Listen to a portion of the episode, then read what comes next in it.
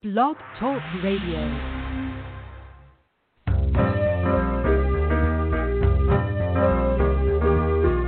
You're listening to Starseed Radio Academy, empowering Starseed to better serve the planet.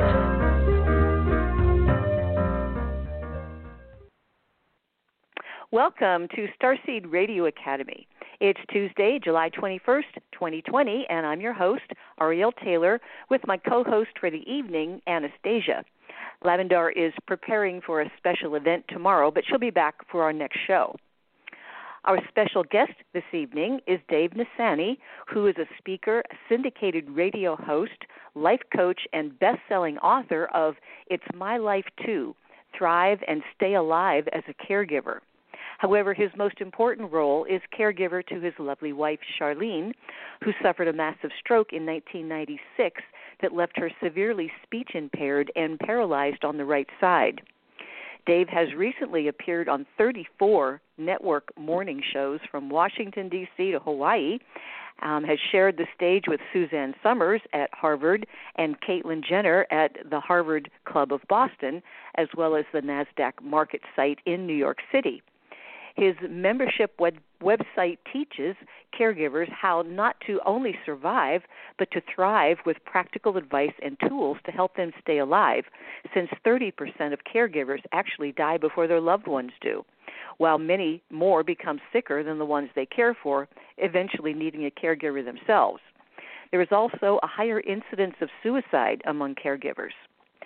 The mission of Caregiver Dave's membership website and syndicated radio show, heard in all 50 states and 135 countries, is to help caregivers overcome adversity, the grief process, and burnout, as well as just having a safe place to rest, relax, and recharge their batteries in a loving community of caregivers. We understand what you're going through because we have all been there ourselves and have figured out how to not only stay alive, but how to thrive. Dave interviews actual caregivers on his radio show who have become experts in their own in their field and can give you actionable and practical advice to bring back the joy of caring for a loved one. And if needed, Dave also offers a package of coaching calls that will give you access to his wisdom. And his website is caregiverdave, that's D A V E, uh, dot com. At the top of the show, it's Anastasia's Starseed News, bringing topics of interest to starseeds not heard in the mainstream. And we would like to thank Kathy and Jada for hosting the switchboard tonight for those who may have a question or comment for our guest. We have an online Starseed community at starseedhotline.ning.com, and it's a safe place to connect with other Starseeds thanks to Tammy's helpful dedication. You can download our shows on iTunes or right here on Blog Talk. And if you'd like to show your support of our program, please just click follow on our page here, and you'll get our weekly show notices if you enable those so you know what's coming up. Our main website is starseedhotline.com, and the Stage 1 Starseed confirmations are based on Lavendar's discovery of star markings in your natal astrological chart, and the Stage 2 session is a one on one phone session available with Lavendar, Anastasia, or myself.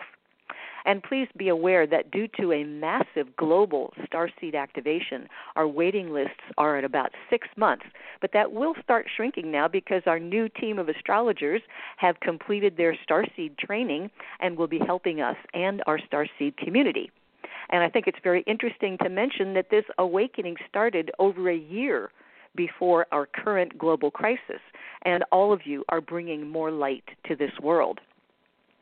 Now, if you have a birthday coming up, you're not going to want to miss out on your 10 hours of power. You can find out when that happens by requesting your solar return timing, and that only takes a few days to run that timing chart. But remember, if you want the stage two interpretation of that chart, you need to order it at least six months ahead of your birthday to make sure that you get the session before your 10 hours. So, uh, first up this evening, I'm going to get back to that screen. Okay, uh, I'm going to. Oh, Anastasia, there you are, looking on the switchboard for you. Uh, we're going to start with the um, Starseed News. And hang on a second.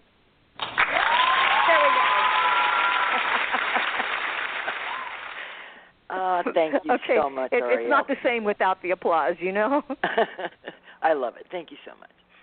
Well, good evening, everyone. It's great to be with you. So let's get into the news. You know, we have a comet in the sky, and that's a pretty special thing. They don't come along that often. It's they say it's a pretty brilliant. I haven't seen it yet. Um, it's Comet Neowise. They say it's the best comet in decades, which is now visible uh, with the naked eye. They say, but actually, I think you may need a pair of binoculars to see it, depending on which news source you read from. So I'm going to recommend that you try it, but take a pair of binoculars just in case. Um, it's officially known as C slash 2020 F3.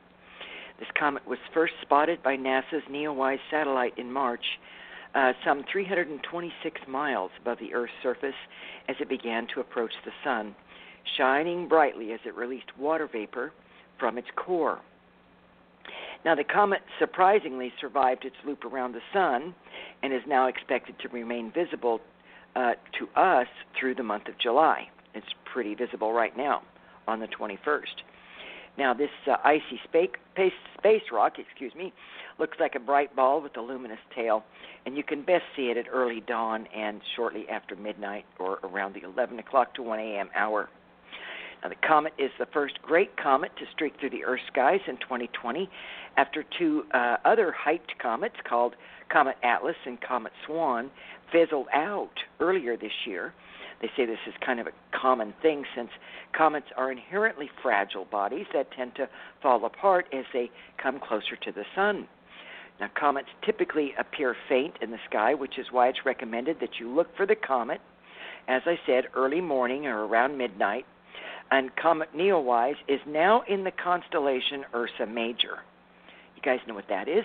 Well, that's the Big, Big Dipper. Dipper. Right. I'm talking to an astrologer here. Of course she knows that. so anyway, to find it, look north northwest after sunset and let the stars of the Big Dipper be your guide. So when you look down at the at the uh, scoop part of the dipper, the square part, um, the outer star on the bottom, the bottom outer star on your left, okay, uh, the comet is down at almost a direct angle from that lower star. So you can find it fortunately, the Big Dipper really helps. Uh, we went out one evening a few days ago and a few nights ago, and it wasn't aligned with the Big Dipper then, so we had to use our fists and measurements and all the things they tell you to do. We still didn't see it. There were too many street lights. so if you're in a place where it's nice and dark, please get out and take a look. I think it's going to be a really nice thing to see. And uh, given the times we live in, it's pretty cool to see a comet. And it won't be back for 6,800 years. Right. Don't miss this Yeah. chance, guys. It's a big deal. now, there is a uh, coronal mass ejection impact possible this week. Um, on the 19th, uh, a couple days ago, a slow moving CME left the sun. NOAA analysts believe the plasma cloud could graze Earth's magnetic field on the 24th of the 25th, just a few days from now, and a similar slow moving uh, CME hit Earth July 13th, causing high latitude auroras and possibly the magnetic wave that was registered in the Earth up in Iceland. So another one is headed this way. And we have a new sunspot. It's appeared, and according to its magnetic polarity, it is a member of the new solar cycle 25. Now, this new sunspot is another sign of life from strengthening solar cycle 25. So, so far this year, there have been 13 sunspots, 10 of them coming from the new solar cycle. This compares to only 17% in 2019 and no percent in 2018. And they tell us the sun is clearly tipping from one solar cycle to the next. Now, excuse me, it's too soon to know if this new sunspot will become a source of solar flares. That depends on its magnetic complexity, which will reveal itself in the days ahead as this sunspot turns toward Earth. Now, we have a near Earth asteroid coming up tomorrow. I wanted to bring it up to you. Um, 2020 N0 uh, is going to be within two lunar distances on the 22nd, and on July 27th, the near Earth asteroid will be 1.7 lunar distance from us. Those are both really quite close. Could be closer, but that's close enough. and uh, cosmic rays solar minimum is underway. We have cosmic cosmic radiation incoming uh, because the sun's magnetic field is weak, as it is during the solar minimum. This allows extra cosmic rays into the solar system and into the Earth. Now, neutron counts from the University of Oulu's Geophysical Observatory show that cosmic rays reaching the Earth in 2020 are near a space age peak. Uh, the neutron counts are up 9.5%, which are considered to be high. Cosmic radiation coming into our space.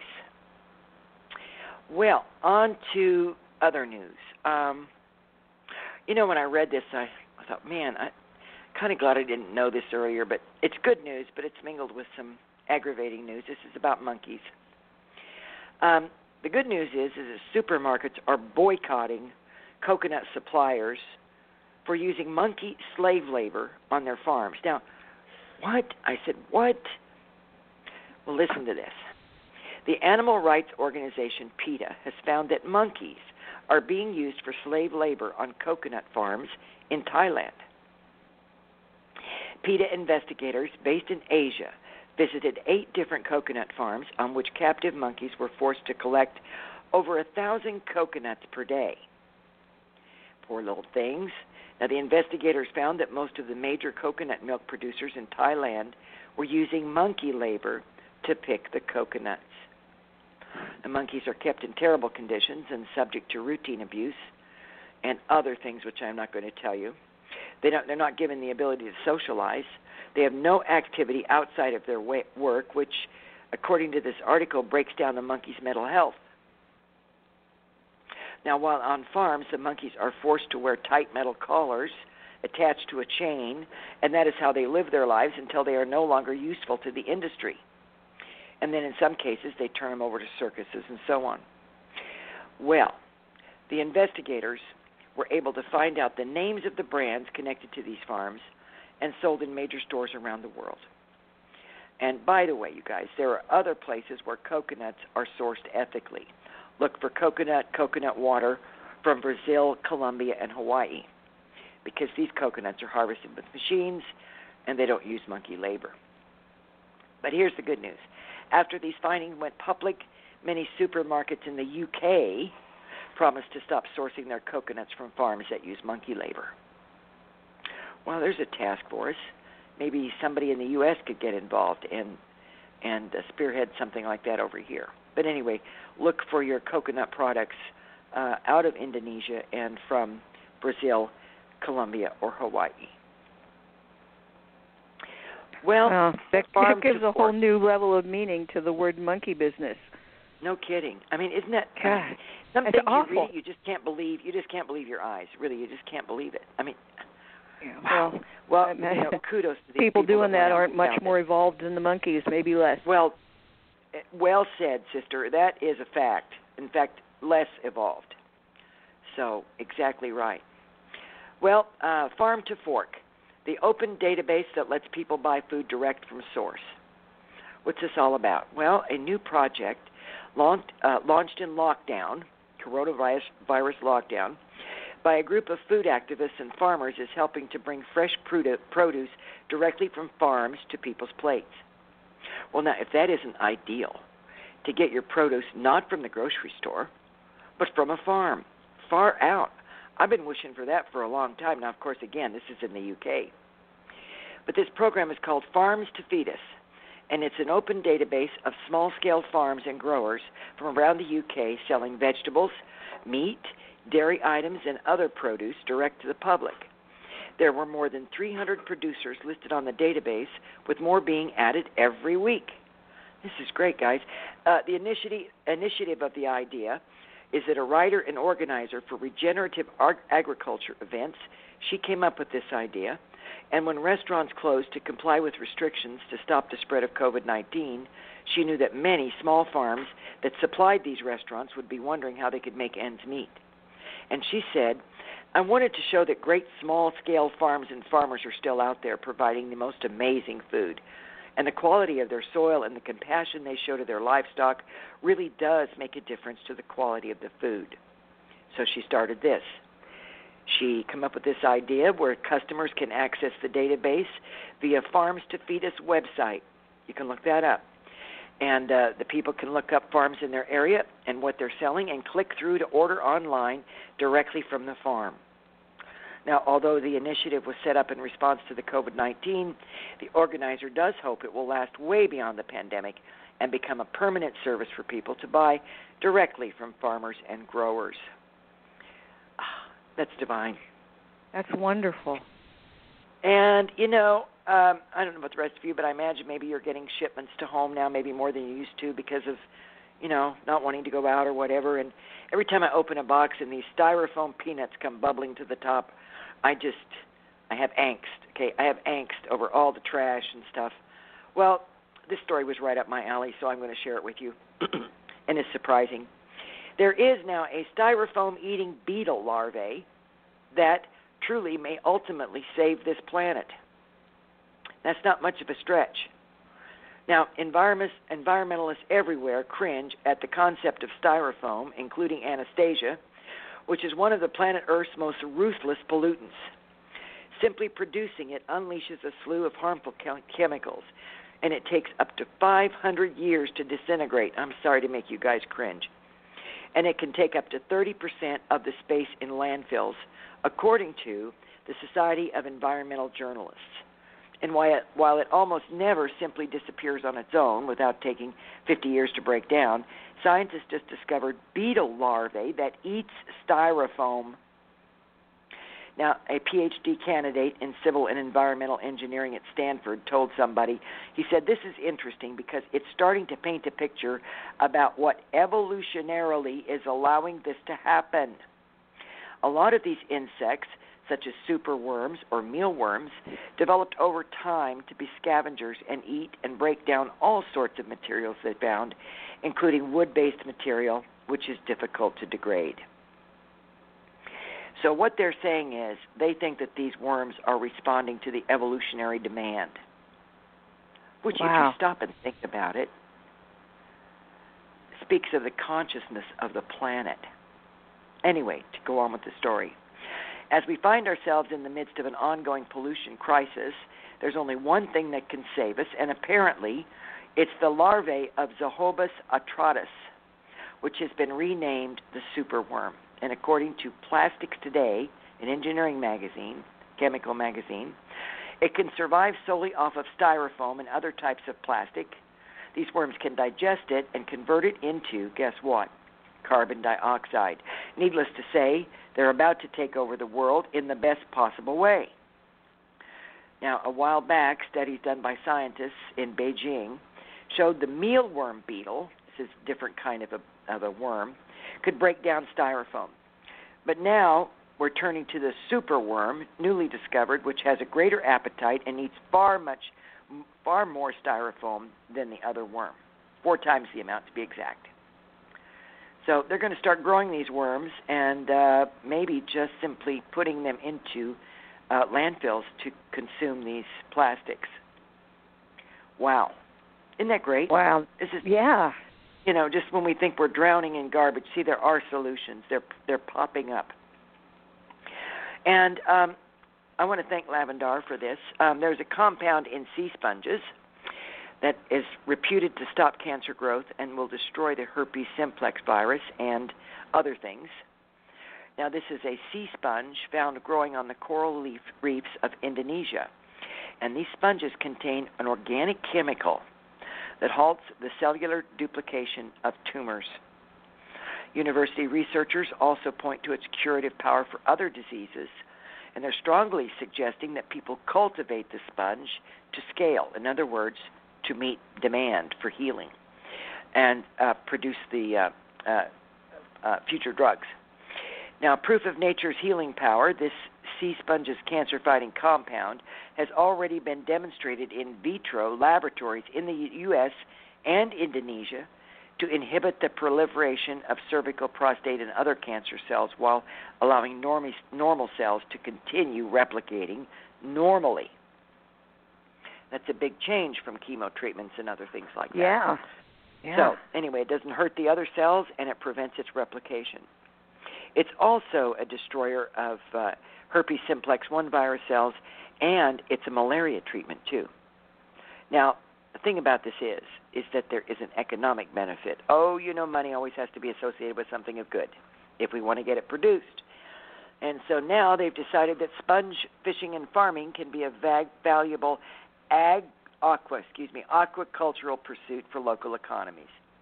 And now women uh, on the coast of Zanzibar and other areas in this country are farming sea sponges for use in the bath, and it's giving them a nice source of income and raising them up out of poverty. They say it doesn't cost much, almost no effort to start a sponge farm, and so they think that that's what's going to be the future of bringing Indonesia out of the uh, poverty that many people are in. So that's a whole new uh, country's uh, economy going on here that they're working on, along with benefits in medicine and health. All right, we're just about finished. We got a couple more stories here, and here is one I had to share with you. This is wild. They have discovered an insect which has the only mechanical gears ever found in nature. Oh, what am I talking about? Listen to this. What? to the best of our knowledge, the mechanical gear, which you all know are evenly sized teeth cut into two different rotating surfaces so that they will lock together as they turn. Everybody's seen a gear, you know. Well, Mhm. they say this was invented around 300 BCE by Greek mechanics who lived in Alexandria. Go back there in your mind to ancient times and envision an, an ancient gear. Well, in the century since, this simple concept has become a keystone of modern technology, enabling every sort of machinery and vehicles, including, of course, cars and bicycles. We really need gears in our life today. Well, as it turns out, a three millimeter long hopping insect known as Issus coleoptratus beat us to this invention in nature. A pair of biologists from the University of Cambridge, again in the UK, discovered that juveniles of this species have an intricate gearing system that locks their back legs together, allowing both of these appendages to rotate at the exact same instant, causing the tiny creatures to jump forward. This finding was published today in Science. It's believed to be the first functional gearing system ever discovered in nature. These uh, animals are pl- uh, commonly called plant hoppers. They're found throughout Europe and North Africa. They used electron microscopes and high speed video to capture uh, the existence of these gearing mechanisms and figure out how it worked. And they say that it's simply for coordination. Um, so there we go. Uh, nature Hmm. invented it first. Right. All right, finally, for this evening, we have discovered or rediscovered a lost world. The rediscovery of a distant planet, which was believed to be lost to astronomers, um, which they were very fond of and still are, uh, because they said it boosts the chance of finding alien life. Well, it's come back. So, really, I mean, how can you lose a planet in space? I don't know why they didn't figure it just kind of went behind something for a while or whatever it did, but it didn't get lost, and now it's it's back. And it's this huge planet, which is roughly the size of Saturn. It's been rediscovered in the Goldilocks zone. Uh, it's a distant star that's only a mere 620 light years away. The Goldilocks zone is the region around a star where conditions are neither too hot nor too cold for life to exist. And using NASA's Transiting Exoplanet Survey satellite called TESS for short, astronomers discovered the planet in 2018 before it went missing, but now they've managed to track it down again. They are naming it N- NGTS 11b. That's charming, isn't it? Who's going to remember Oh that? yeah. The planet was rediscovered using the Next Generation Transit Survey in Chile. They've got some good sky watching in Chile, by the way. Anyway, they say this planet has a temperature of only, get this, 160 degrees centigrade. That's really hot. But it's cooler than Mercury and Venus. And they say, although it is still too hot to support life as we know it, it is closer to the Goldilocks zone than many previously discovered planets, which typically have temperatures above 1,000 centigrade. So, man, these guys think they have hit pay dirt. A temperature of only 160, it's getting better and better. We're going to find something that can support life. They say that too hot it is, but it, re- it, it opens up a whole plethora of possibilities in the search for habitable alien worlds. They are finding things, you know, they're creeping in on it. Closer and closer they go, discovering yes, there are other planets like Earth that could support life as we know it. So, pretty exciting stuff. Oh, it's what yeah. an age we live in. So much knowledge and so much creative solutioning, and uh, you know, on the other side of the turmoil and the angst and the anguish and the stress, there is emerging such wonder. So, it's all amazing. We'll focus on the wonder, and we'll take we'll take the the good stuff and move forward from that. From my heart to each one of you, much love, everybody. Have a beautiful couple of weeks, and it's always great to be with you. Thank you, Ariel. Thank you so much, Anastasia. Great job on the news tonight, and uh, we'll talk to you on our next show, which will be two weeks from tonight. So Mhm, thanks bet. so much. Okay. Bye, everybody. Bye bye. Wow, that's some interesting, interesting discoveries there. So, um, our guest is here, and I'm going to get your mic open right now. Hello, Dave. Welcome to Starseed Radio Academy. Hi, that was some news. Wow, I'm curious about the um, the comet. I know that the uh, outer edge of the Dipper points to the North Star. Where is it in relation to that? I think it's uh, it's on the um, from what I saw the pictures online. If you look at the Big Dipper, um, the corner that's kind of under the handle part, uh, you Hmm. just kind of draw a line, um, maybe a little bit diagonal from that, and that's at least when I was looking at the at the on the internet, that's the uh, the track that they were showing. Uh, Diagonally to the left or diagonally to the right? Uh, I think to the left. Yeah. Okay. Um, if you go to AccuWeather.com, uh, they've got like a space section and sky watching, and they had you know pictures of how because it's been getting a little bit higher above the horizon for the past Yeah. week or so, um, and it it looked like the trajectory was going um, diagonally left and down from the the corner of the dipper that's closest to Yeah. the handle. Uh, yeah, I've been well, a star watcher for many, many years. Have a telescope and uh, Oh, used to do a lot of that when I was a teenager, especially. yeah. But well, thank you know, you for just, having me on the show. Oh well, it's it's our pleasure. It is our pleasure, and um, what you're doing is is so helpful and so needed. Um, and as I, we were chatting uh, for a moment before the show, um, we have a very spiritually awake audience, and along with that, you know, the higher level of of spirituality comes a um, automatic um, need to to uh, for I mean for c- a compassion and a need to give help. And I think Yeah. a lot of our community, uh, myself included, um, and and Lavendar um, have been caregivers.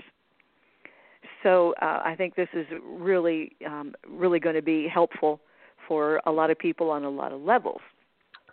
Well, let me So, just begin um, by saying that right. no matter what we go through, whether you're a caregiver, and caregiving is hard, it's probably the hardest job out there. It's almost a uh, deadly occupation, you know, right up there with uh, getting rid of nuclear hazardous waste and uh, and climbing huge telephone poles. That's how hazardous it is. Um, it is it is sad that uh, 30% of them die before their loved ones do. That 50% of them experience uh, the same kind of su- suicidal depression that Robin Williams and Kate Spade and uh, Anthony Bourdain experienced. But um, there's hope, and I truly believe because the Bible says I, I read the Bible constantly, and because I'm a man of faith, that these trials are only to test your faith to see if it's pure, like fire tests gold. And there's another scripture that says that uh, you know if you're going through it, you can handle it. so uh, everything happens for a reason, and uh, you are designed through your trials to strive for even more perfection than you are. This is our uh, goal in life to to keep pushing forward. And there's no accidents, there's no victims, there's no, you know, it's his fault, it's my fault. Everything is happening for a reason, and embrace embrace that grief process of uh, acceptance. You know, we go through the grief, we go through the anger, the denial, the depression, the bargaining, all that stuff. But we need to get to uh, accept the new normal and embrace the uh, acceptance of the grief process, and then you're on your way.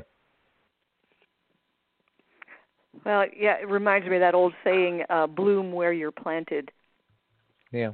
Re- regardless of of what your circumstances, there is a way to thrive, and and that's why I'm I'm so happy that you are um, kind of leading the charge with this. I mean, you've you've got a lot of uh, uh, you got the radio show, and you've done TV shows, and um, and have well, this, it wasn't it, it wasn't always like this you know. Um i was just a normal guy minding my own business running my gas station that i've been running for 45 years now. Uh i i met a woman through uh a sailing trip because i'm a sailor and i discovered that we were soulmates we just got along so great we never fought we never had an argument she had a a child from a two children from previous uh, marriage. It was an abusive marriage, and I was at the tender age of 20 years old when I met. She was 30, and uh, you know we fell in love, and we realized we either had to break up or get married. So I didn't want to kick myself in the butt for the rest of my life, thinking I I had my true love and I let her escape. So while I was still in my uh, fourth year at USC, I took the plunge, married this beautiful woman. Everyone thought I was crazy. My family thought I was crazy. They said, "What do you?" Uh, you know, she's she's older, ten years older. She has a five-year-old and a ten-year-old daughter. You're 20. She has a crazy ex-husband who's stalking her and and uh, you know slashes the tires of anybody she goes out with, except me, of course, because I actually knew him because he used to go sailing with me. Um, and one time he brought his wife, this woman, and so I was planning another sailing trip, and I I was in my friend's house, and she was over. I didn't realize it, and she says, "Well, I want to go sailing too." And I looked up. She looked familiar, and I says, "Do I know you?" She goes, "Yeah, I'm John's wife." She says, "Oh, and then ex-wife," she said. I said, "Oh, I'm sorry." She goes, "Don't be. He was a real jerk." And I says, "Well, you went sailing with us once before, right?" She goes, "Yeah." I said, "Did you get sick?" She goes, "No." I says, "Okay, you can come." But something strange happened after that. I got a phone call from her the next day. I don't know where she got my number from. I mean, uh, I was just looking for bodies to put on the boat. You know, she was like the fourth one down and three to go. And she says, I'm just so grateful that you invited me to go sailing. I wanted to show my appreciation by inviting you over for dinner. I'm a gourmet cook. I didn't know what that meant. but being a starving student at USC, uh, I never turned down free meals. So I says, okay, I'll go. Still kind of confused. What does this woman want from me? Because, you know, in, in the 70s, when you're 20, we don't trust people over 30. right. So I show up, I knock on the door, the door opens up. I'm hit with immediately three aromas. The first one was her perfume. She was wearing Giorgio, I later found out, which smelled pretty darn good. Uh, the second was a familiar smell. It was incense burning. And the third one was an amazing aroma coming out of the kitchen. I'm Middle Eastern and I'm not used to that kind of smell. I ate Syrian food all my life and burnt meat because that's how my father liked his meat. So this was uh, an unusual smell, but it was a delightful one. And then it's like everything froze um, when I was at the door. Only I was moving. You ever seen a movie where everything freezes except the, the action person? Right. And all this yeah. happened like in a split second. I noticed in the background behind her, uh, everything was dark. I saw candles flickering. I heard in the background, unforgettable. That's Oh, what wow. you are. And then I says, oh my God, to myself, I'm on a date. And then I freaked out. I said, oh my God, do I want to be on a date with this older woman? And so I thought I'd check her out while I was there. So I checked her out from top to bottom, and she was wearing this muumuu kind of thing that they used to wear in in uh, the 70s from Hawaii. And you know what? She looked pretty good. And I said, I can do this. And then reality came back, and she says, You're gonna love the dinner this evening. The theme is everything is stuffed, stuffed dessert, stuffed uh, caviar, stuffed mushrooms, stuffed Cornish game hens, and stuffed dessert. I don't know what else was stuffed, but by the end of the evening, I was stuffed. So that was my first date, and then we went on a sailing trip, and uh, the rest, as they say, is history. Wow. Wow. And how so how long have you been married now? We've been together 46 years, probably married 45 of them. And uh, just when we were going through the emptiness phase of life, about 23, 24 years ago, she was 52, I was 42. Um, we're getting ready to do fun stuff because the kids are out of the house. We raised three daughters, got them all out of the house, got got them all married, each one twice. and uh, she complains to me about this headache that she had. It was the headache of her life. She wanted me to call Dr. Kevorkian and put her out of her misery. Uh, she was joking, of course. That was the euthanasia doctor back in the 70s right, who right. helped people commit suicide, you know. Um, but it was uh, Memorial Day or Labor Day weekend, I forget which one, and you know who wants to go to the ER on a holiday? So she endured it. By the fourth day, it it got really bad again, and so uh, we called the ambulance. By the by the time they came, it was too late. My wife had suffered a massive stroke. It left her severely speech impaired and speech uh, and um, severely speech impaired and paralyzed on one side. And in that moment, our world just turned upside down. I mean, nothing would ever be the same again. And after 23 years, she still cannot talk, but she communicates nonverbally through Pictionary and charades. Two games I hate, by the way, but I'm learning to love. Uh-huh. And she still can't walk, but we got her this power chair, and she goes faster than than me now. I have trouble keeping up with her. But as you uh-huh. said, I became caregiver Dave because I realized I should say first of all we went through a grief process because she became angry and bitter, and I was the only one to receive all of that anger, and uh, it got so bad I I almost left her. I'll be honest. I I sat down to write her a letter. I says, "Dear Charlene," I says, "Why are you so mean to me?" I mean, it's so hard being your husband, taking care of you 24 7, not getting any crumbs of appreciation or love in return. I says, I know it's hard on you, but you're making it even harder on me to care for you. Uh, I just don't think I can be with you anymore. I mean, I'll take care of you financially, but I just can't be with you. And you know, I I looked at that letter I wrote and I read it over and over to myself, and I says, I can't give this to my wife. How can I give this to the mother of my children, my soulmate, the the one that I married uh, 23 years earlier? So I just put it in my filing cabinet, and I went on in my loneliness and depression, and then uh, uh, later on, uh, about three four days later, I find a, a business card in my pocket. I don't know how it got there, who gave it to me. It was inviting me to a caregiver support group. I didn't even know what a caregiver was. Somebody had to tell me I was a caregiver, and I didn't certainly know what a support group was.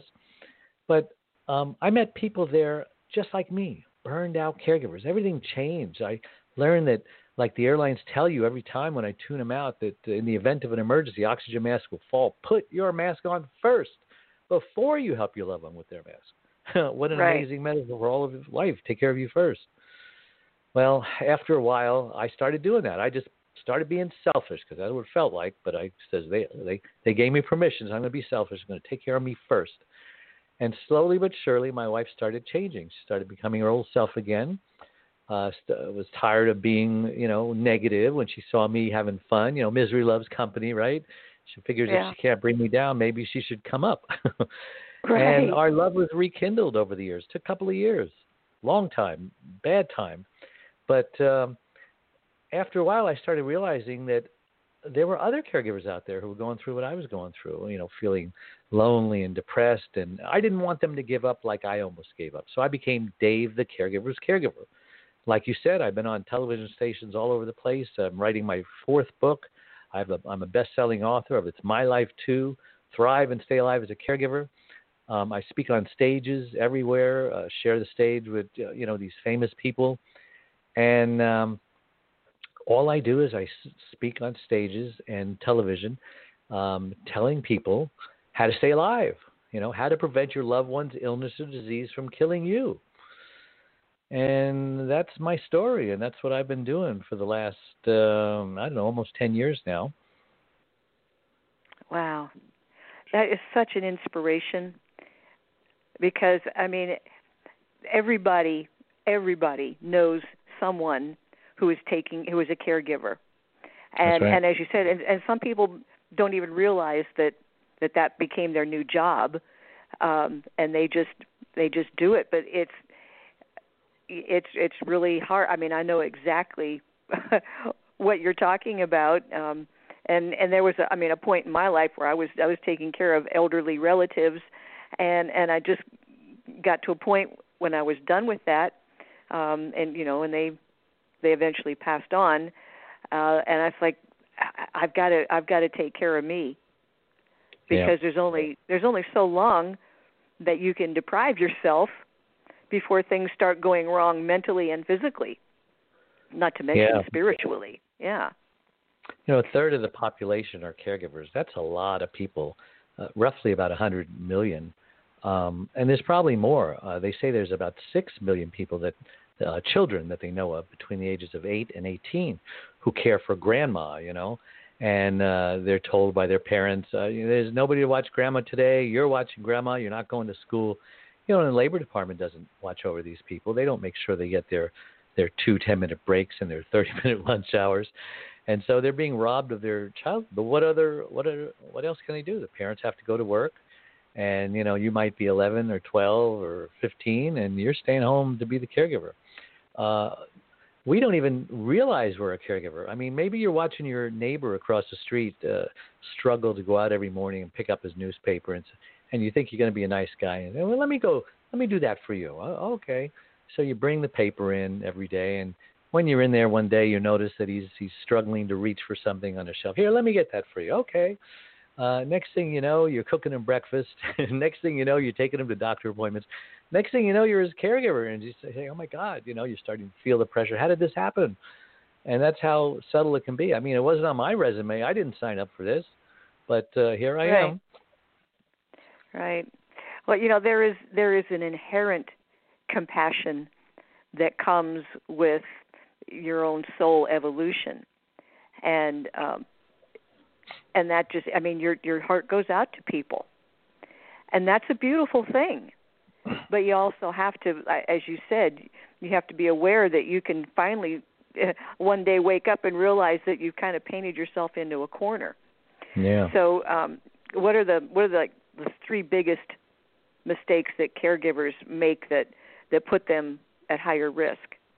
I'm so glad you asked that because uh, in order to not become a statistic like the 30% who actually die before their loved ones do, and I'm sure if you think hard enough, you you might know caregivers who actually did die and they're the ones they're caring for are still alive, or worse, uh, you know, maybe they became hospitalized, got sick, and now they need a caregiver of their own, and and you know the spouses, or I should say the um, the siblings uh, maybe aren't as compassionate as you, and they may just stick uh, your loved one in a nursing home. And it's hard to find a good nursing home. you know, nine out of Oh, ten yeah. of them, I wouldn't put my cat in. You know, if you got if you have to find a nursing home, I'd say the only reason you you should do it is if your loved one now requires 24/7 care, because no human body can do that. That's how you burn out. That's how you die.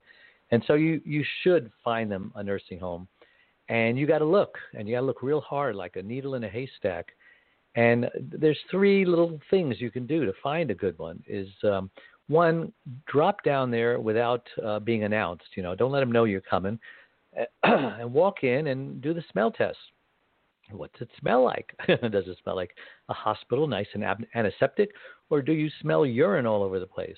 Uh, walk inside the hallway and see what they're doing with all these people. Are they just in wheelchairs uh, in the hallway with no no interaction with humans while the uh, people at the desk are doing their work and they're just staring at walls? Or is there a program where they actually you know are playing games and doing jigsaw puzzles or, or doing interactive stuff and stuff like that that's how you find a good one excuse me so let's talk about the three mistakes that caregivers make and if you do these mistakes then you've great if you don't do these mistakes, there's a, you've greatly increased your chances of surviving. And the first mistake is um, you have to put your needs first. You know, I spoke about the airline analogy about the mask and this. Mhm. You, know, Right. you have to value your life at least as much as you value theirs, right? Doesn't the Bible say, love others as you love yourself? Well, my gosh, if you don't even put a value on your own life, uh, as many caregivers don't, you know, they'll sacrifice and give and give and give until there's nothing left to give, and then they drop. You know, that's certainly not loving yourself, is it?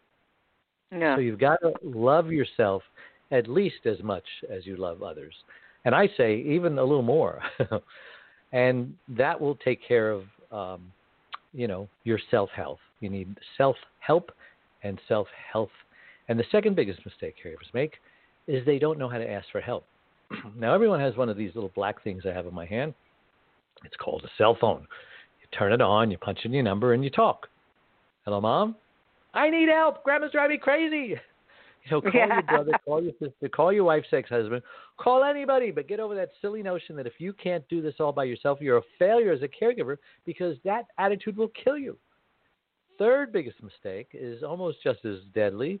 Um, caregivers allow people and relatives and spouses, whoever it is, to heap this guilt on them like they were stacking pancakes, just higher and higher. You know, I'm, you're not doing enough. You're not doing it good enough. I mean, it reminds me of that TV program uh, back in the 70s that I used to watch about a caregiver caring for his elderly father in the junk business. You know what I'm talking about? Uh-huh. Sanford and Son. Now, Fred Sanford was notorious for guilting his son Lamont and doing all sorts of cockamamie harebrained schemes. And Lamont did it this way. Oh, oh, it's the big one. No, son, really, Yeah. it's the big one. Elizabeth, I'm coming for you, honey. It's the big one. And Lamont would fall for that con every single time, and and Fred was manipulating him, and caregivers are manipulated. Now it's like being handcuffed to your loved one for the rest of your life in caregiver prison with no possibility of parole. That kind of guilt will kill you. And so if you can take care of those three things, you've greatly increased your odds of surviving. So I came up with this CARE formula, C A R E. C, communicate with your friends. Don't isolate yourself.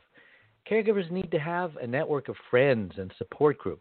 Now, the support group should be the people who you vent on, who you tell the rotten day you had. Because uh, trust me, they'll tell you the rotten day they had, and then you both feel better because you got it off your chest, and you say, "Wow, I'm not, I'm, I'm not unusual. I'm, I'm normal because he's going through the same thing." But when your You're right. friend comes up that you always go to the movies with or go always go to the gym with, they don't want to hear that stuff. they want to hear positive stuff, you know.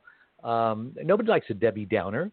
So if you're going to start complaining to your real friends, they're going to stop calling. They're going to stop coming by, and you're going to be alone. You're going to be isolated, and that's no good because that's when you get depressed and suicidal and all that stuff, and your health starts suffering. Start missing meals. You start missing uh, showers, and and you don't get out of bed, and uh, you know that's just you don't want to go there. So the uh, A stands for ask for help. We spoke about that a little bit. Um, be specific when you ask for help.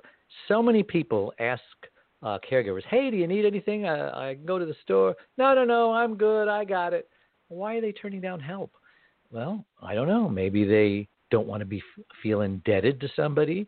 Maybe they really think they can do this all by themselves. Maybe they think that if they ask for help, that they're a failure as a caregiver.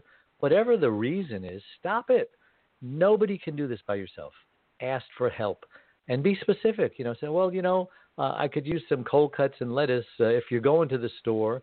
Um, or just ask, you know, well, uh, what are you doing today? Oh no, I'm busy today. Oh well, how about tomorrow? Oh no, I'm busy tomorrow. Well, how about the next day? Keep asking until it's almost embarrassing because eventually they'll say, okay, I've got Saturday free.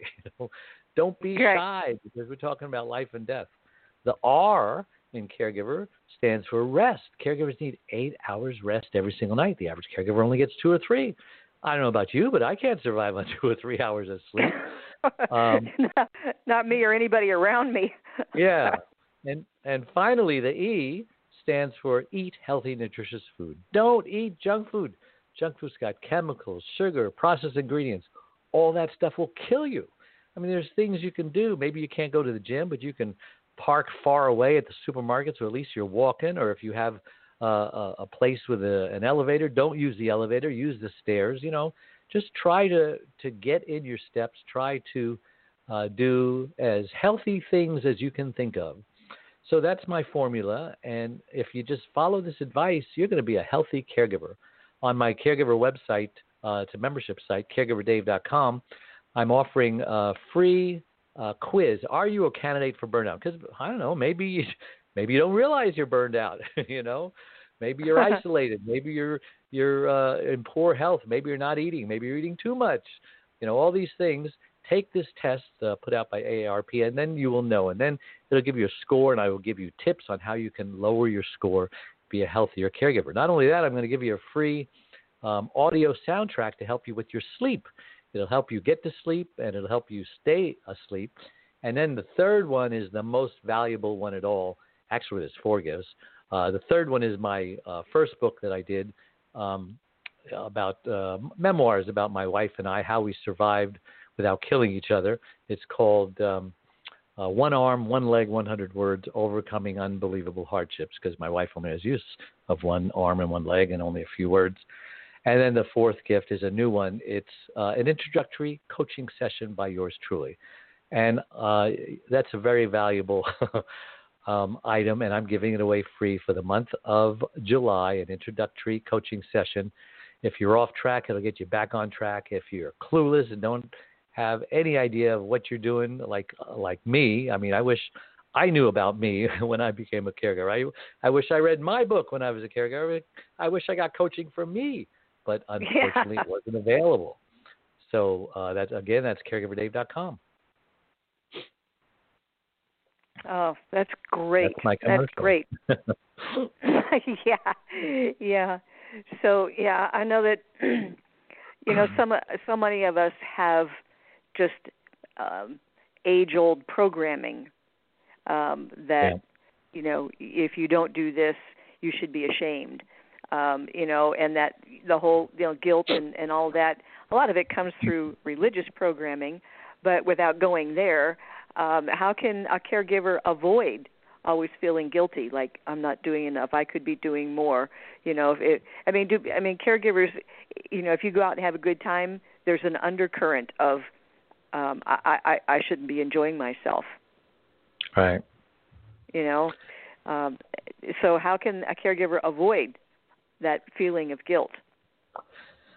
Well, there is a grief process, so let's talk about it. Um, the first stage of grief, when we suffer loss, we're going to go through grief. And this is if you're a teenager and your girlfriend just dumps you, you're going to feel loss. Uh, the doctor just says, you know what, you've got three weeks to live, it's cancer, you're going to feel loss. If your wife serves you with divorce papers, that's a loss.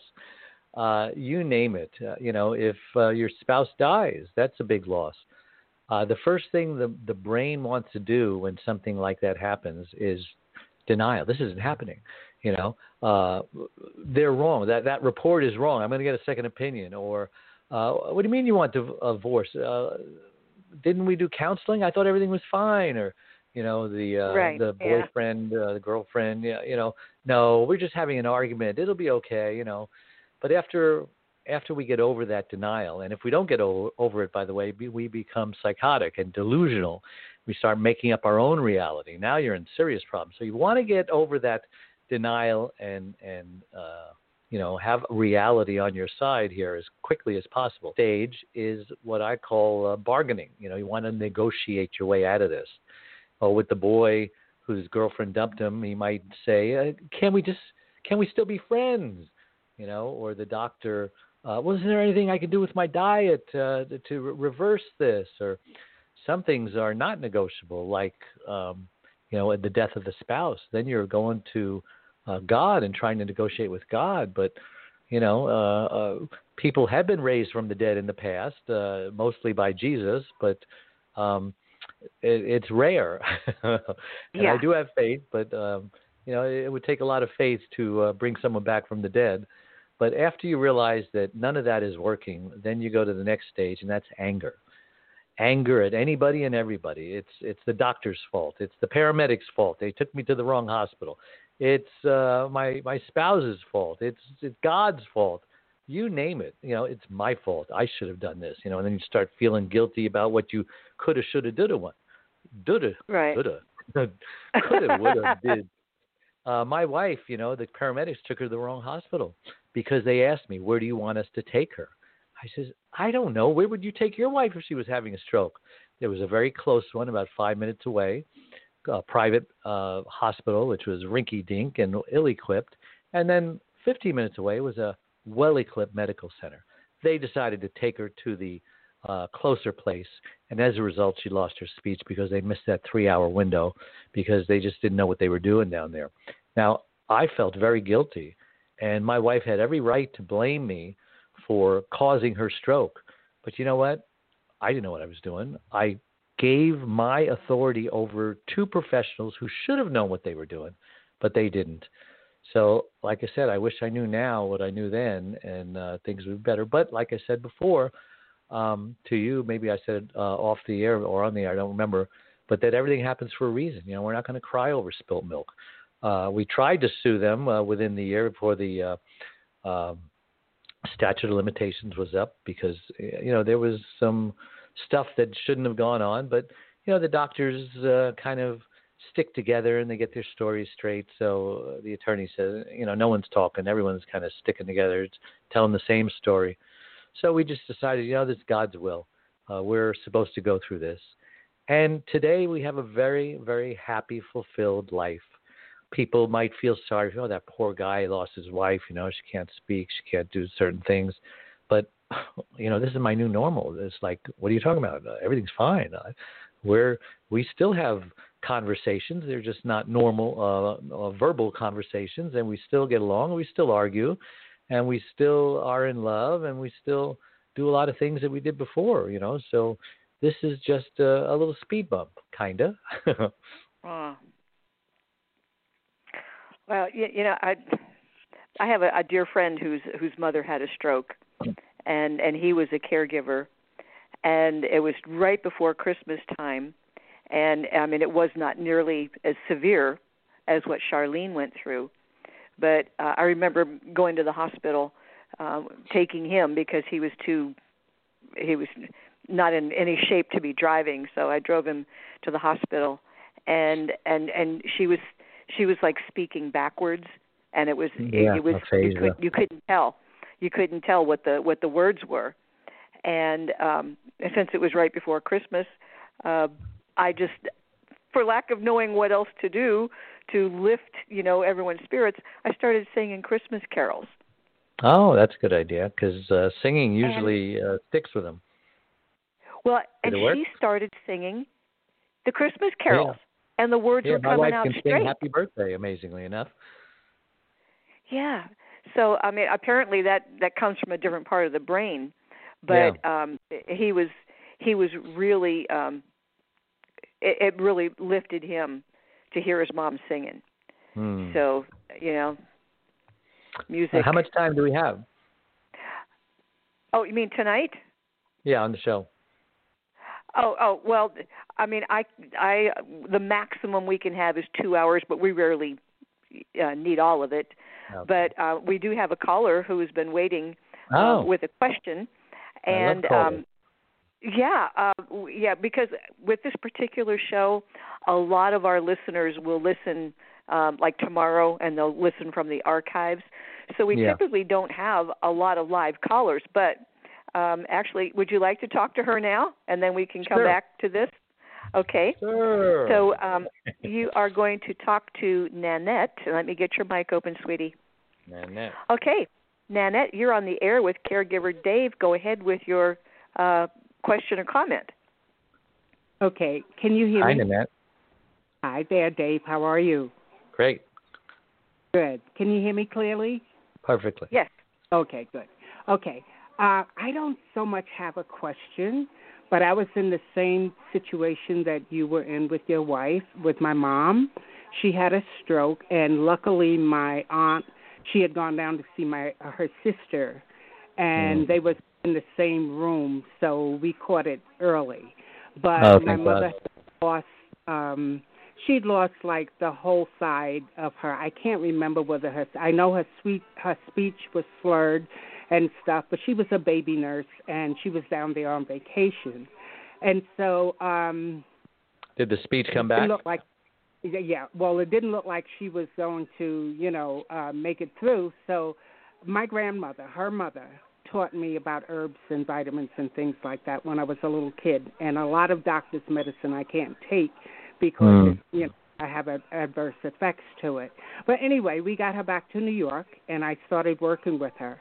And I gave her basically the same thing that I was taking, but I like uh I like gave her three to four times more than what I was taking.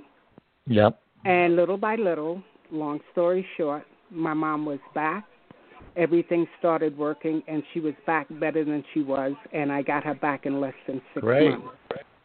Awesome. So was I, it I a, uh. Not you're was it a blood clot or a bleed? Do you know? I don't remember because it was like many years ago. Yeah. But um blood she had no movement uh, on on her on one of her sides. You know, she was Yeah. completely, you know, from the top to the bottom down. yeah, So typically don't a blood clot not. is very Mhm. deadly, and most people die from it uh, and Okay. have very little um, uh, symptoms of uh, Mhm. you know afterwards. If you Mhm. survive it, uh, usually you can talk and and walk. But if you have a um, that there was a bleed is what I meant to say. I don't remember what I said. But blood clot is the opposite. Uh, you probably won't die, but you probably will be severely disabled. Uh, Mhm. if, you know, so th- if if they're alive, it was probably a bleed. Uh, I'm sorry, it was probably uh, no. If they don't have symptoms, then they were very lucky to survive the bleed. You're very Mhm. fortunate. Right, right. But anyway, she came back completely, and she ended up Oh, going I'm back so to work. happy. But she loved That's being great. a baby nurse and stuff. So there's awesome. We need all the nurses we can help. get these days, don't we? yeah, Yeah. yeah, that's for sure. So I if you're you're interested in knowing safe. about what I did, you know, you can always get my number from them, and then you know, let me Yeah. know. Well, go Okay, to caregiverdave.com and and uh, you know join our community, get the free gifts, and uh, join our face group, uh, Okay. Facebook group, Dave the Caregiver's Caregiver. Okay, sounds Join good. the community. But just yeah, wanted to let you know that there's stuff out there that could help her. You know, Oh yeah. and it's you know. Okay. So I just That's great, you know. Nanette. Thanks I'm so glad that you Annette. called in. And go ahead and, and go to go to Dave's website and contact Okay. him from there, and just remind him that that you chatted on the show, and Okay. um, that'd be better than than trying to um, capture your phone number off of this software and Sure. somehow get it Okay. to him. So, yeah, Okay, that was Let- good. you you okay, no initiate it. problem. I just I okay. kept feeling that I needed to say something, so I didn't want to like not pay attention and not do what I was told to do. So Thank you. Yes, always Yeah. obey that voice. Well, yeah, Yeah. well, Yeah. you know, if you um, you if you join, there's a lot of caregivers hmm that are in this community that uh, you can probably help with with what you've been through and what you have learned. So Yeah. um, please do, you know, uh, join Okay. the Caregiver Dave website and uh, and bring that knowledge to others because it's all caregivers needing help. Yeah, All you right. know, Okay. She talked All right. about. Uh, Thanks so much for calling in. Okay. She talked about thank obeying you. that that voice. You know. Yeah, are you still there? Yes. she talked still about uh, listening to that voice. You know, she wanted to obey it. And I have a Yes. quick story about uh, obeying the voice because there's we all have this still small voice in our head, you know, and it tells us things, and sometimes we obey, and sometimes we don't obey. But um, you know, about a year before I met my wife, this was like 37 years ago. Uh, no, 47 years ago. I was a college student at USC, like I said, and I would sail a lot. And so I I went and got up my friends. We piled in the car, took the boat. We were going to go to the ocean, but my gas tank was on empty. My father had a gas station, so I said, "Let's stop there because uh, you know gas is free. Why not?" And so when I did, my brand new stepbrother was there helping him out at the gas station. Now I didn't have a stepbrother a few months before that because my father had left my mother after 27 years of marriage and uh, married a female attorney who had a son my age. And I, Hmm. I knew him because I had bu- gone to high school with him for four years. And It was very awkward because now he's my stepbrother, and you know his mother is the one who uh took my my father away from my mother, and you know it was very strange times. And so he sees me and he says, "Hi, Dave. How you doing?" And I says, "Oh, hi, John." He says, "Where are you going?" And I says, oh, "I'm going sailing." And I immediately heard a voice in my head. It said, "Invite John to go sailing with you today." But hmm. instead, I heard come out of my mouth, "Yeah, you should come with us next week when I go again." He says, "Yeah, sounds like fun." So we got our gas, we said our goodbyes. I went sailing, had a great time, got home the next day, and I get a phone call from my dad. I say, "Hey, what's up?" And there was silence on the other end of the line. And finally, he said, "John killed himself today." I says, "No." I just saw him at the gas station. He was happy. We spoke. We're going sailing next week. I felt Wow. so guilty. Like maybe if I listened to the voice, John might still be here. You know, Mhm. every time I hear about another suicide in the news, you know, remember Robin Williams and uh, Kate Spade and Anthony Bourdain, and now during COVID nineteen, all these uh, suicides and many caregivers committing suicide Mhm. because isolation. You know, we put our prisoners in solitary confinement because we want to punish them, and yet you know we deny them the human interaction. And people need hugs. People need human interaction. People, uh, especially elderly people, you know, they're home alone or they're in the nursing home and no visitors, anything like that. That's causing, I think, more damage than uh, getting the virus that you might recover. You know, two or three weeks probably, most likely will recover. Most likely won't die unless you are really elderly and have some real bad conditions. You know, health conditions. Uh, and and now you know you're immune. You've got the antibodies. Isn't that better than than uh, being emotionally damaged and carrying this baggage with you the rest of your life? You know, because of the coronavirus in uh, 2020 that that is screwing up our kids who missed the whole year of school and and maybe miss a, you know another year of school. I know I'm going to get people upset by saying some of that, but it's just how I feel. You know. Mm. Wow. Well, So true. last time I But checked, I have last learned time I that- checked, the freedom of speech is still a, a, a one of our rights. Oh, thank you. So, Well, yes. Sometimes I wonder, you know, they they have a way of really shutting down speech with intimidation, violence, you name it. I mean, yeah, is this? Is, I thought we were in Yeah. America, but uh, yeah. Uh, Well, you know, I, I don't things- things are it. Watching the news, I don't recognize America today, and it. I really feel bad about what it's coming for my children and my grandchildren. You know, uh, we're embracing socialism, and you know, I don't know what your political feelings are, one way or the other, but you know, this is supposed to be America, where we uh, have freedom of speech and freedom of religion, and uh, we have the right to pursue happiness. And it just doesn't seem that way anymore. Wow. Yeah. Well, True. we we have Back seen uh, um, we have we've seen a lot of positive change, uh, but you kind of have to look for it because they're not putting it on mainstream uh, news. But Yeah. people are coming together with more compassion and more understanding, and um, you know, ca- you kind of we kind of got out of that. Um, I just saw this little image of a like a hamster running around that wheel over and over. Yeah. You know, and people just get in that and they can't stop. Well, the lockdown comes and boom, that you're out of the cage now, and people are doing good. Uh, I don't know if you saw this, um, but it, it, it's just a, a one small example that I happened to catch. Um, I saw a picture um, on the internet of a, a potato farm in Idaho, and mountains and mountains of potatoes just dumped because all the restaurants that would have bought them yeah, were that. not they weren't buying them and yet there are people in new york in the inner city that didn't have access to food and they, we had Yeah. americans that were starving and some person Yeah. took it upon himself to start a gofundme kind of thing and got all these volunteers to go to idaho pick up the potatoes and send them to the people in new york that were hungry and Wow. you know yeah, and, I the, didn't and hear in the that news on the news. no, no, no. I mean, I, I saw a picture of it um, um, on the internet, uh, uh, and then it was gone. But boy, it. I, I mean, Yeah. I'll never forget them. Just mountains of potatoes that were left to to to just rot, and and Yeah. some person got the idea and and put out this effort and saved the potatoes and sent them to the people that were hungry. Um, and Yeah. and that's just you know one small example. And then in Anastasia's news, when she talked about the the person in the UK, because you know the the food chain supply and demand was severely disrupted by the lockdown, where people can now.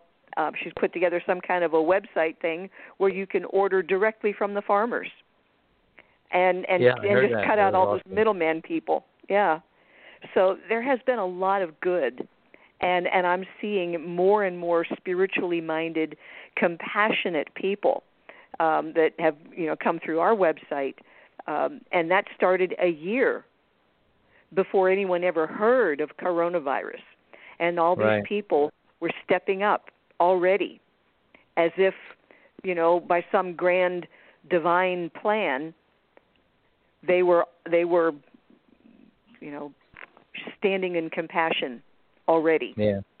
Well, that's why I love hit. I love my radio network. It's called um, uh, HealthyLife.net, all positive talk radio. You know, it seems like the media all they love to talk about is bad news. You know, uh, remember the old days when when the headlines would say, "Hey, Babe Ruth hits another home run." You know, uh, people Right. used to like good news. Now it seems like uh, uh, I don't know if all they want to hear is bad news, but that's certainly all we're getting is bad news.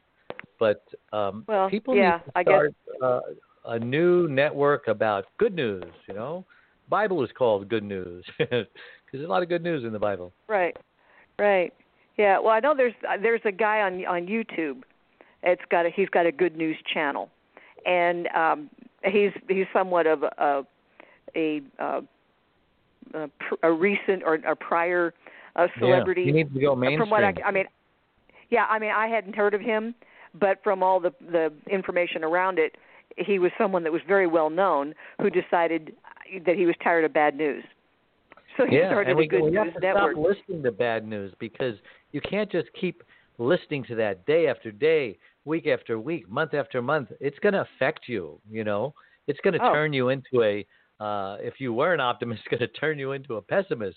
You know, and that's Right. that's not good for your emotions. Not good for your body. Your body reacts to negative stuff, and you will actually make yourself sick, and you could even die if you have enough uh, bad news. Remember the studies with plants if you know two different plants getting the same water same sunlight and one is just say oh i love you you're a beautiful plant oh look at how beautiful your leaves are and the other one is what an ugly plant you are and that plant would die and the other one would flourish and uh, i don't understand how that works but supposedly it's a scientific experiment Yeah, yeah. I've I've I've seen you know similar kinds of things, and I know there's there's validity there. Um, and just because you can't, you know, slice it, dice it, quantify it, and and do a spreadsheet, doesn't make it any less true. yep You know, so there is a lot that we can do. I mean, individually. You know, whether whether you're a, a, a caregiver for an individual or you're a caregiver for our future. I mean, really, when you think about it, we're all caregivers for our future um, right. scenarios. even if you have a And, uh, cat you're a caregiver yeah, yeah. So you, you know, if you can spend at least a minimum of fifty-five percent of the day projecting, um, you know, positive thoughts, compassion for others, um, choosing not to voice anger um, and just transmute that, um, you know, the world will change, and it's already starting. You know, as as the uh, this this crisis situation has pulled the you know the depths of human goodness up to the surface, and and it has brought us together, and acts of compassion, kindness to others on the street, um, because of all of this, it's an unexpected, I think, you know, side effect. So, Yeah. um, yeah, know, I, I just finished the show on my radio uh, a couple hours before I came on with you. Uh, it's my weekly show, and uh, been blind Oh, since she was you- 11. hang on, sorry, you you dropped out for a few seconds there. Oh. So start that sentence over again, please.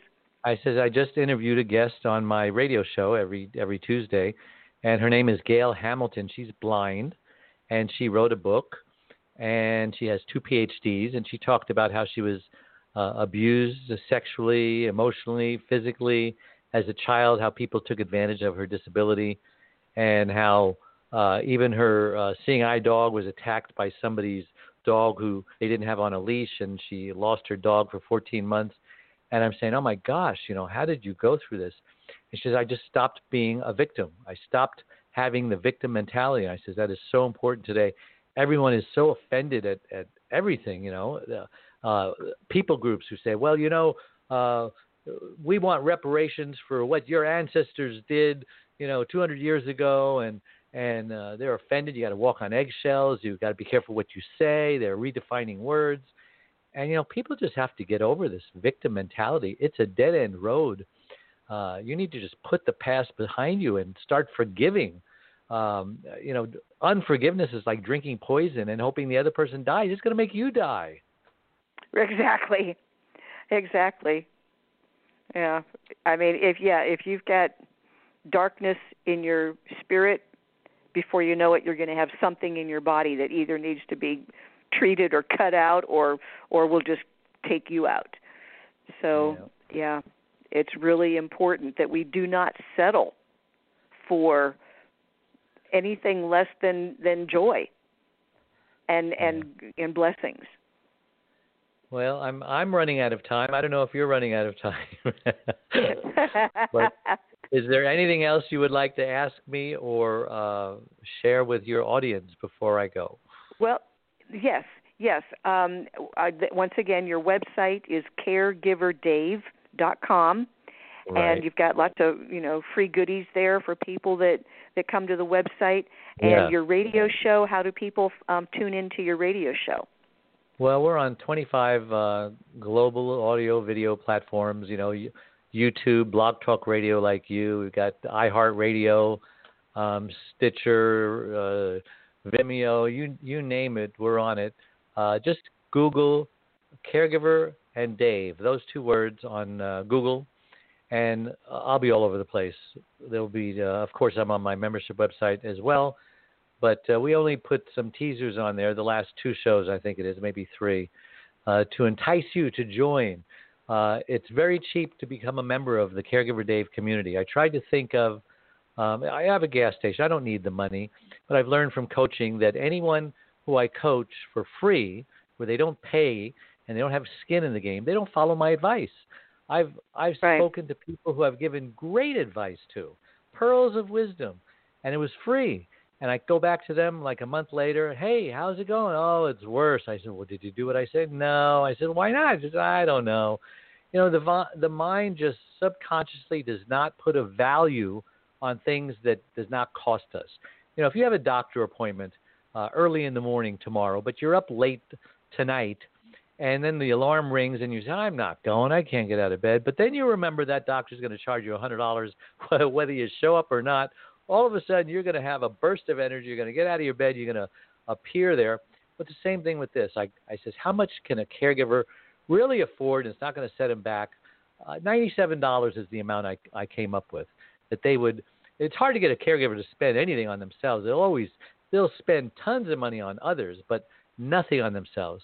So that $97 isn't per week. It isn't per month. It isn't even per year. It's $97 for the rest of your life and you get access to this uh, huge community of ours of caregivers. Not only on Facebook, we have a Facebook public page, a Facebook private page. We have the website caregiverdave.com with tools, resources, blogs, articles, you name it, it's on there. And you get uh, a free hour of coaching from Caregiver Dave just by joining that. Um, it's I mean, it it's a no-brainer. I, I was going to say right. you'd be really stupid not to take advantage, but I don't want to call people stupid. They're just yeah. uneducated, perhaps, or the ignorant. They choice. say ignorance of the law is no excuse. Well, ignorance of this great deal is no excuse because I'm telling you about it. Uh, yeah. Spend that. You would gladly, if you got sick, you'd gladly hand that ninety-seven dollars over the ER for your deductible or you would gladly, if somebody needed money, you're always lending money to people you don't have or putting it on your credit card, ninety-seven dollars. For a change, spend ninety-seven dollars on yourself, and I guarantee you, you will get uh, a hundred times rewards uh, by what you spent. Not necessarily in money, but hey, how much is a life worth? How much is an right. ER trip worth? You know, it's priceless. Yeah. It's like that Visa commercial, priceless yeah, yeah. You got to keep things in perspective. Um, so anyway, it has been a pleasure um, meeting you, you, and and speaking with you.